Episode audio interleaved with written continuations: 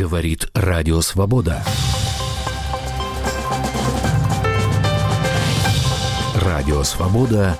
Новости. В Москве 17 часов. У микрофона Юлия Митюхина.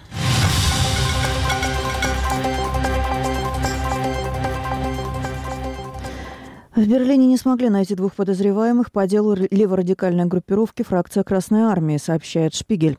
Ранее германские СМИ сообщали о задержании двух человек, их личности не раскрывались.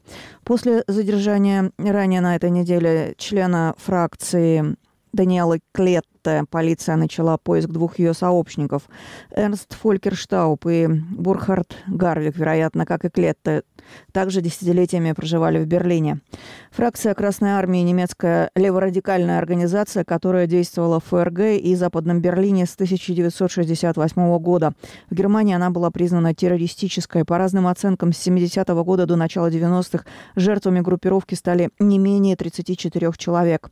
Клетта Гарвик и Штауп относятся к третьему поколению фракции. В 1998 году группировка объявила о своем распуске.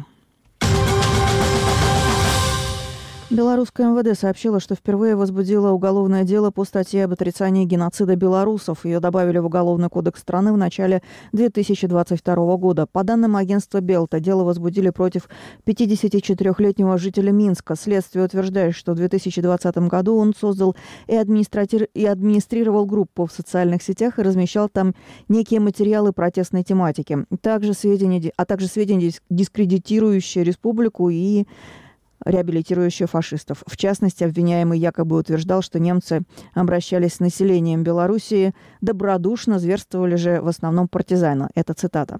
Белорусская служба «Радио Свобода» уточняет, что, возможно, речь идет о первом задержании и аресте по статье об отрицании геноцида белорусов, поскольку по ней уже возбуждены уголовные дела.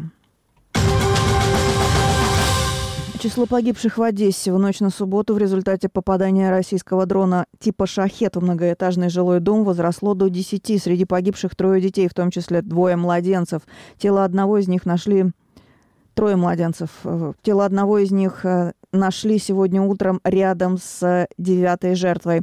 В результате попадания беспилотника один подъезд девятиэтажного жилого дома был практически полностью разрушен, 18 квартир уничтожены. В городе Карабулак в Ингушетии вечером в субботу неизвестные вступили в перестрелку с полицией. В Национальном антитеррористическом комитете заявили, что сотрудники правоохранительных органов вели бой с группой боевиков, планировавших преступления террористической направленности. Это цитата. Согласно последним данным, погибли шесть человек, которые забаррикадировались в доме и вели огонь по бойцам спецназа. Личности погибших предварительно установлены. Утверждается, что они имели отношение к террористической группировке «Исламское государство», запрещенной запрещенной в России и многих странах мира.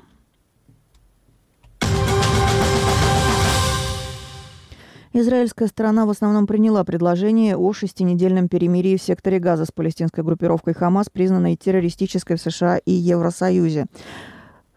Об этом сообщают CNN и Financial Times со ссылкой на представителя Белого дома. Согласно плану, прекращение огня позволит освободить заложников, в основном женщин, пожилых людей и раненых, а также доставить в Газу гуманитарную помощь. Financial Times уточняет, что Хамас пока не согласился освободить указанные категории удерживаемых. Предыдущий обмен проходил в конце ноября и продлился почти неделю.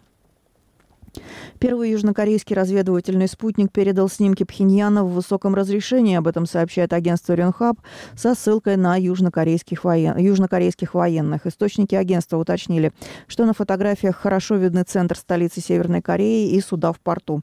Источники не раскрыли, какие именно объекты сфотографированы. В центре Пхеньяна находится здание штаб-квартиры Трудовой партии Кореи, где расположен офис лидера КНДР Ким Чен Ына. Южная Корея намерена запустить на орбиту еще четыре спутника до 2025 года. Запуск второго запланирован уже на апрель. В Сербии правящая партия согласилась на проведение в Белграде новых муниципальных выборов после массовых протестов оппозиции и негативных оценок голосования, проведенного в конце декабря прошлого года со стороны Бюро по демократическим институтам ОБСЕ. Оппозиция обвиняла власти в фальсификации выборов в Белграде утверждая, что официальные итоги голосования, согласно которым ни одна политическая сила не получила большинства, не отражают волю избирателей. Радио «Свобода» новости –